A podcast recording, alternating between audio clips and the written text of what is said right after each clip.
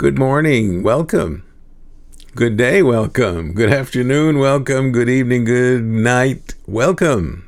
This is Con Cafe. I'm Pastor Eladio Valverde. So glad you could join us as we're looking at an Old Testament passage for this coming Sunday. comes from the first book of Samuel, chapter 8, verses 4 through 20, and then jumping all the way to chapter 11, two verses there, 14 and 15. In the Revised Standard Version of the Bible, in a devotional that I'm calling We No Longer Want or Need God, We'll Take a King instead. Funny and silly as it sounds, we'll get to it. We'll get to it. And maybe we've already gotten to it. Maybe we're guilty of having said, thought, or even acted on those words. There have been times in my life, I'll confess. Thankfully, God is merciful. God knows way more than me, thank Him. And uh, thankfully, He not only knows way more than me, He loves way more than me. And He loves you. And if anybody has neglected you or not told you in a while that you are loved, hear this from God I love you. And I thank God for that message that we are indeed loved. We're never alone. We're covered and protected. I'm going to talk about that a little bit later on in this devotional as well. So, welcome. Bienvenido. I pray God bless you and me as we undertake this serious and sacred thing of studying God's Word. All right, here now the Word of God, verse 4. Then all the elders of Israel gathered together and came to Samuel, who was the prophet, at Ramah, and said to him, Behold, you are old.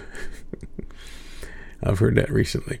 And your sons do not walk in your ways. Now appoint for us a king to govern us like all the nations. But the thing displeased Samuel when they said, Give us a king to govern us. And Samuel prayed to the Lord, and the Lord said to Samuel, Hearken to the voice of the people and all that they say to you, for they have not rejected you, but they have rejected me from being king over them. According to all the deeds which they have done to me from the day I brought them out up out of Egypt, even to this day, forsaking me and serving other gods, so they are also doing to you. Now then, hearken to their voice. Only you shall solemnly warn them and show them the ways of the king who shall reign over them. So Samuel told all the words of the Lord. That's what a prophet does. He's a mouthpiece of God to the people who were asking a king from him. He said, These will be the ways of the king who will reign over you. He will take your sons and appoint them to his chariots, and to be his horsemen, and to run before his chariots, and he will appoint for himself commanders of thousands and commanders of fifties, and some to plow his ground and to reap his harvest, and to make his implements of war and the equipment of his chariots. He will take your daughters to be perfumers and cooks and bakers. He will take the best of your fields and vineyards and olive orchards and give them to his servants he will take the tenth of your grain and of your vineyards and give it to his officers and to his servants. He will take your men servants and your maid servants, the best of your cattle and your asses, and put them to his work. He will take the tenth of your flocks, and you shall be his slaves. And in that day you will cry out because of your king, whom you have chosen for yourselves. But the Lord will not answer you in that day. But the people refused to listen to the voice of Samuel, and they said, No. But we will have a king over us, that we also may be like all the nations, and that our king may govern us and go out before us and fight our battles. Then Samuel said to the people, Come, let us go to Gilgal, and there renew the kingdom. So all the people went to Gilgal, and there they made Saul king before the Lord in Gilgal. There they sacrificed peace offerings before the Lord, and there Saul and all the men of Israel rejoice greatly. This is the word of God for the people of God, and we say thanks be to God. Well, a great Wednesday be yours, dear Concafe family, and may this day bless you, dear listener. That's my prayer for you. Please be a person of prayer today as you lift up all who have asked prayers from you, for you, and for other readers. Pray for our nation, other nations, and for all who need to experience God's love and grace. I thank God for Word I got of a successful heart valve replacement surgery for Mr. Emmett Curry. Please pray for a successful recovery.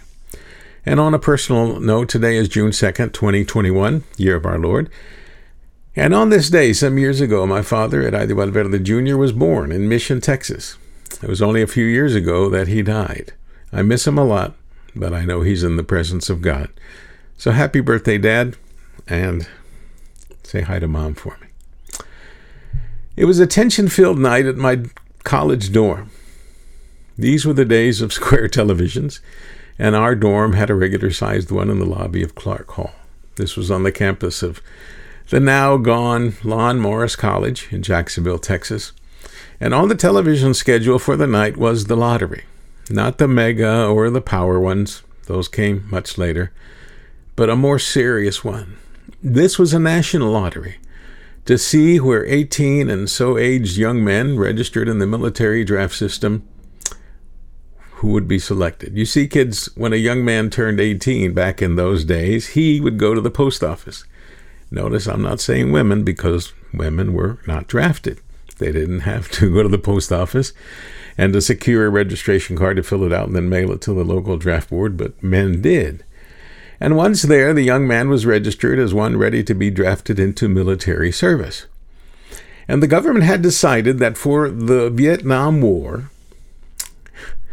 a very unpopular war, according to the majority of the people at the time, a national lottery would be held, and the quote winners, close quotes, were to present themselves for military service in whatever branch the United States government decided. If you were one of the lucky ones to be selected, you had, I think, a period of two days to go and sign up in the branch of your choice. If not, the government or the local draft board would decide what branch of the military you were, were uh, assigned to or you would serve. The numbers were assigned according to dates of birth. My date of birth is October 25th, and the year that corresponds to it. Now, when the numbers were being read on national TV there in the dorm, cheers erupted or moans. It had been decided that the first 125 numbers selected would be the ones drafted and taken. My date of birth drew number 138, so I lost the lottery by lucky 13. And I was free to continue on with my education. Later, I learned that as one preparing for the ministry, I could qualify for a deferment, uh, deferment if I so chose. And in those days, the top prospects were classified 1A. The last desired were classified 4Fs. One could also object to serving in combat and get what was called the CO status, which stood for conscientious objector, which would mean one would still serve in the military but not have to carry a weapon. The draft was soon done away with, and talk continues about how best to ready the nation for military service if needed. Talk also continues that if a draft ever comes back again, women would be drafted as well. Now, why am I talking about the draft? Well, I speak of the draft because it was one of the things that God shared that would be coming to Israel on that day that they said they no longer needed or wanted God. They were no longer interested in being a theocracy. That's a system where God is the ruler and works through a prophet. And even though God had told them they were to be a light to the other nations, a priesthood of believers to set an example for other nations, they wanted instead to be just like their neighbors, and so they demanded a king. You read the passage, or you heard me read the passage, and Samuel, as you can imagine, takes this kind of personally. And he tells God so in, in, the, in the prayer because he was the face and voice of God to the people. But God said to him, it is not you they are rejecting, it's me. Ouch. Please don't act shocked. You and I have, if we're going to be honest, on various occasions, I wish I could say it was only been one time, that in our own way we have rejected God. We have said, I no longer want or need you, God. Now, we may have not said it in exactly those words, but we sure meant it anyway through our thoughts or deeds and other actions. But then God proceeds to share with them the downsides to a monarchy. The very first thing that God shares is the kind that the king would have the power to draft their sons and daughters.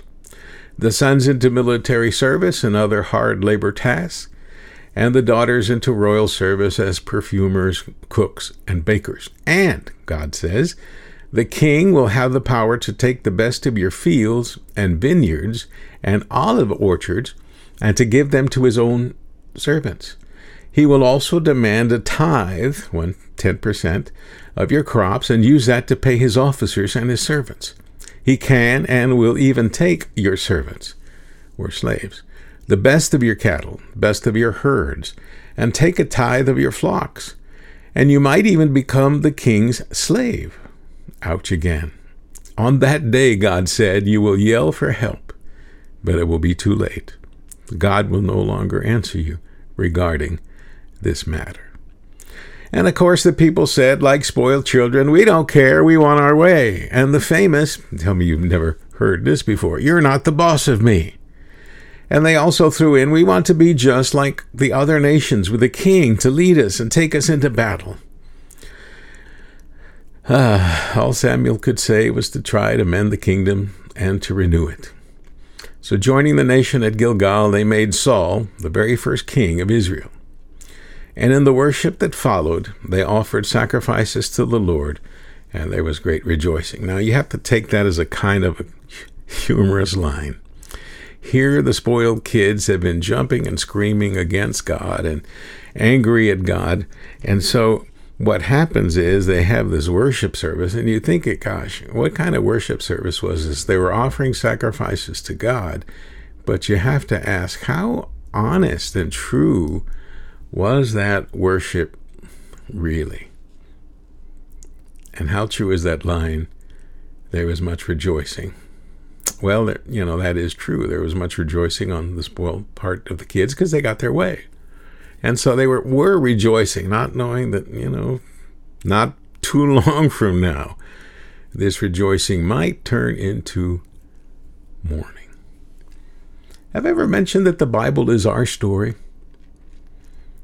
I think I have, but if you're hearing this for the very first time, listen. The Bible is our story. The Bible is an honest book. And yes, many, many, many of the stories in this sacred book of God's Word contain the honest account of real humans, just like you and me, who too often seem to be imitating our lives. The only perfect person in the Bible was Jesus, and these accounts of struggle hit close to home. I mentioned my father above, and I regret the days that I thought I knew more than him. I questioned my dad's decisions and discipline towards me, and I longed, secretly, for the day I would be free from him or so I thought. Then I did reach the age where, like the prophet quoted God, I longed to cry out for my dad to forgive me and give me another chance to prove myself. Like Israel, many were the times I knew better than my dad or my mom or anyone, and I thought what I wanted was really what I needed, and how wrong I was. In my house, my dad was king, and his word was law. Did you grow up in a house like that? I thought I would make a better king, though I did not measure up to what my dad had or had done in his life. And yet, funny how I thought I was better than my dad. But it's funny also, in a sad way, how we don't think of those things when we're in the heat of the moment. I love, though, that no matter how I was feeling inside towards my dad, if I ever broke down on the road, or if my car ever broke down on the road, I, of course I broke down on the road many times and still do, but if my car broke down on the, on the road, he was only a phone call away. And there was a comforting feeling that I was covered and protected. I will never forget the day that I was the one getting the calls and me realizing, hey, wait, now I'm the dad, and me going to cover and protect my girls. But even now, I long to hear my dad's voice and his counsel. But I am thankful that God is and has always been my cover and protection. And friends, may we never say that we no longer want or need God, because God always wants and needs us. Isn't that great? Let's pray. Awesome. God bless us with your covering and protection. And please forgive us for the times we have said, either with words, thoughts, or actions, that we no longer wanted or needed you. We truly do need and want you. You have given us the freedom to say and do whatever we want, but we want to glorify you in all ways. We thank you for the fathers and mothers we have had in our lives who have tried to guide us and lead us. We pray your wisdom and counsel be with them and rest for those that are now in your presence. And for those of us who are now indeed parents, help us to be the best at listening and patient and understanding with those who are our children, whether biological or in other ways. And we pray these things, asking forgiveness of our sins through He who forgives us, Christ Jesus our Lord. Amen. Dear friend, thank you for listening. I pray this has blessed you, and I pray you would forward this blessing on to somebody else. I pray you have a great and blessed day in the Lord. Be the best in all you do for God and God's children, and begin with you. Receive my blessings of love and peace. I'm Pastor Eladio Valverde. May the Lord bless you and keep you. Amen.